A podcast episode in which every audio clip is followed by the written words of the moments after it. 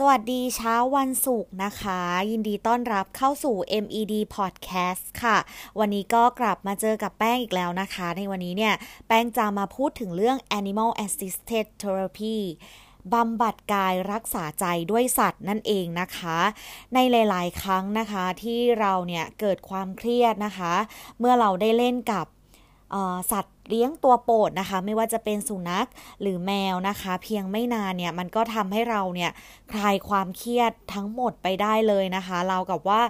พวกเขาเนี่ยมีเวทมนต์ในการรักษาเลยนะคะ จึงทำให้หลาย ๆ คนเนี่ยมีสัตว์เลี้ยงไว้เป็นเพื่อนคู่ใจนะคะ ส่วนคนที่ไม่สามารถเลี้ยงสัตว์เองได้นะคะ ก็เดี๋ยวนี้นะคะเขาก็มีคาเฟ่นะคะ สารพัดสัตว์เปิดให้บริการมากมายนะคะ ไม่ว่าจะไปเที่ยวจังหวัดไหนเนี่ย ก็ต้องเจอคาเฟ่สัตว์อย่างน้อยหนึ่งที่นะคะ ให้คนรักสัตว์เนี่ยได้สัมผัสถึงความน่ารัก น่าเอ็นดูของสัตว์ต่างๆ นั่นเองค่ะ การที่เราได้สัมผัสนะคะ ได้ใกล้ชิดกับสัตว์นั้นเนี่ยช่วยรักษาอาการทางใจได้จริงนะคะ ในทางการแพทย์เนี่ยได้มีการนำสัตว์ มาใช้ในการรักษาอาการป่วยด้วยนะคะ เรียกว่าสัตว์บำบัดนะคะ หรือว่า animal assisted therapy นั่นเองนะคะ โดยสัตว์เนี่ยสามารถช่วยในเรื่องการรับรู้สัมผัสนะคะ เสริมสร้างสมาธินะคะ เพิ่มความไว้วางใจผู้อื่นค่ะ แล้วก็ให้สัมผัสที่อบอุ่นนะคะ ปลอดภัยนะคะ แล้วก็เป็นมิตรด้วยนะคะ สามารถเพิ่มแรงจูงใจในการทำกิจกรรมต่างๆ อย่างต่อเนื่องนะคะ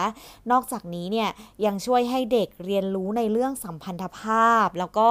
การตอบสนองทางอารมณ์ได้ดีขึ้นอีกด้วยนะคะ สัตว์เลี้ยงบำบัดหรือ pet therapy เนี่ยก็เป็นรูปแบบหนึ่งนะคะของการบำบัดด้วยศาสตร์นี้นะคะ ซึ่งมีผลงานวิจัยออกมาแล้วว่า สามารถช่วยเยียวยาจิตใจผู้สูงอายุได้เป็นอย่างดีนะคะ จึงไม่แปลกเลยที่เวลาที่บางทีเรา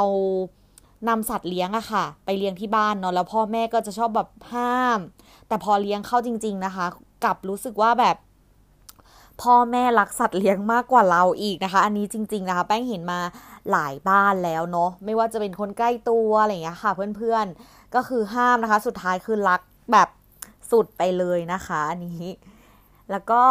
การบำบัดด้วยสัตว์เนี่ย มันไม่ได้มีกระบวนการและรูปแบบที่ตายตัวนะคะ แต่จะมีการออกแบบการบำบัดรักษาให้เหมาะสมกับแต่ละคนนะคะ โดยสัตว์ที่นำมาใช้ในการบำบัดส่วนใหญ่อะคะ่ะ จะเป็นสัตว์เลี้ยงที่คนเราคุ้นเคยเป็นอย่างดีนะคะ หรือว่าเป็นสัตว์ที่ให้ความรู้สึกเป็นมิตรนะคะ กับคนเสมอ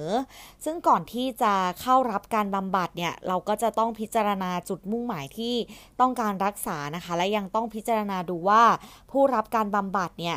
ชอบหรือไม่ชอบนะคะ มีความกลัว และเป็นโรคภูมิแพ้ขนสัตว์ด้วยหรือเปล่านะคะ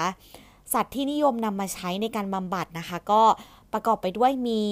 สุนัขค่ะ แมวนะคะปลานะคะปลาโลมาเนาะแล้วก็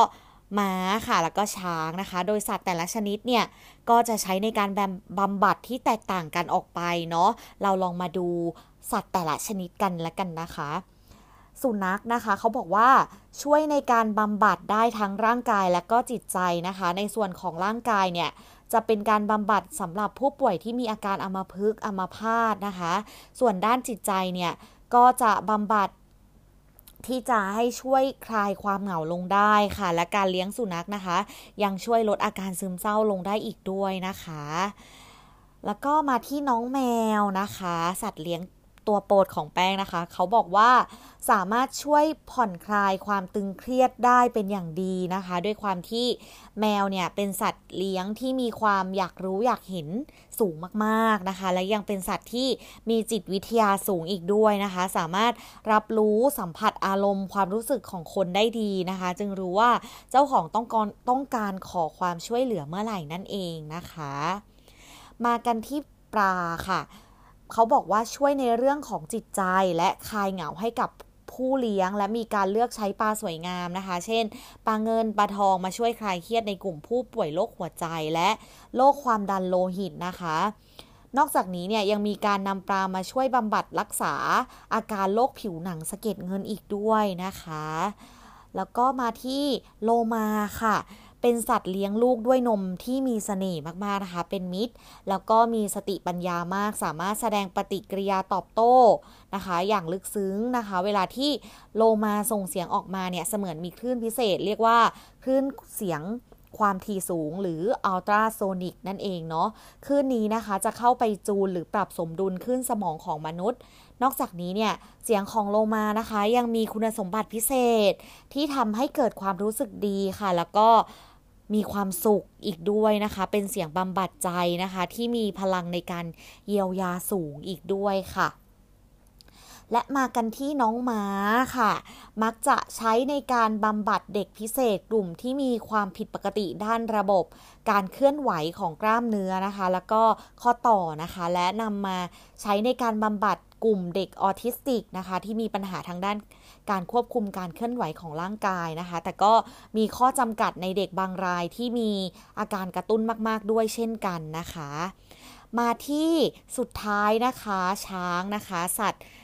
คู่บ้านคู่เมืองของเรานั่นเองนะคะ เป็นสัตว์ที่มีคุณลักษณะเด่น ช่วยเติมเต็มในสิ่งที่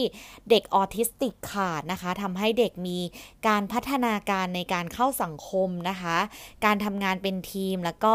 การเรียนรู้กฎเกณฑ์ทางสังคมได้ดีขึ้นด้วยนะคะ ความที่ช้างเนี่ยเขาชอบสัมผัสนะคะ และแสดงความรักเนี่ยก็จะช่วยกระตุ้นระบบประสาทนะคะ สัมผัสให้กับเด็กได้เป็นอย่างดีนะคะ ก็ ในบางครั้งเนี่ยเราอาจจะเป็นไปได้ว่า เราได้รับการบำบัดจากสัตว์เลี้ยงนะคะของเราโดยไม่รู้ตัวนะคะ ไม่ว่าจะเป็นสัตว์เลี้ยงของเราเองนะคะ หรือจะเป็นสัตว์จรที่แค่แบบเดินเข้ามาคลอเคลียแป๊บๆแล้วจากไปนะคะ หรือว่าเพียงแค่คลิปวิดีโอน่ารักน่ารักนะคะ ตลกตลกของสัตว์นะคะ ที่เราเลื่อนผ่านแบบฟีดต่างๆ ตามเว็บ เพจอะไรอย่างเงี้ยนะคะ ก็สามารถสร้างความสุขให้เราได้นะคะ ซึ่งความสุขเล็กๆเนี่ยที่อาจจะช่วยให้คนบางคนนะคะ ยังสามารถมีชีวิตอยู่ต่อไปได้นะคะ ก็สำหรับวันนี้นะคะ ลาไปก่อนค่ะ พบกันใหม่ EP หน้านะคะ สวัสดีค่ะ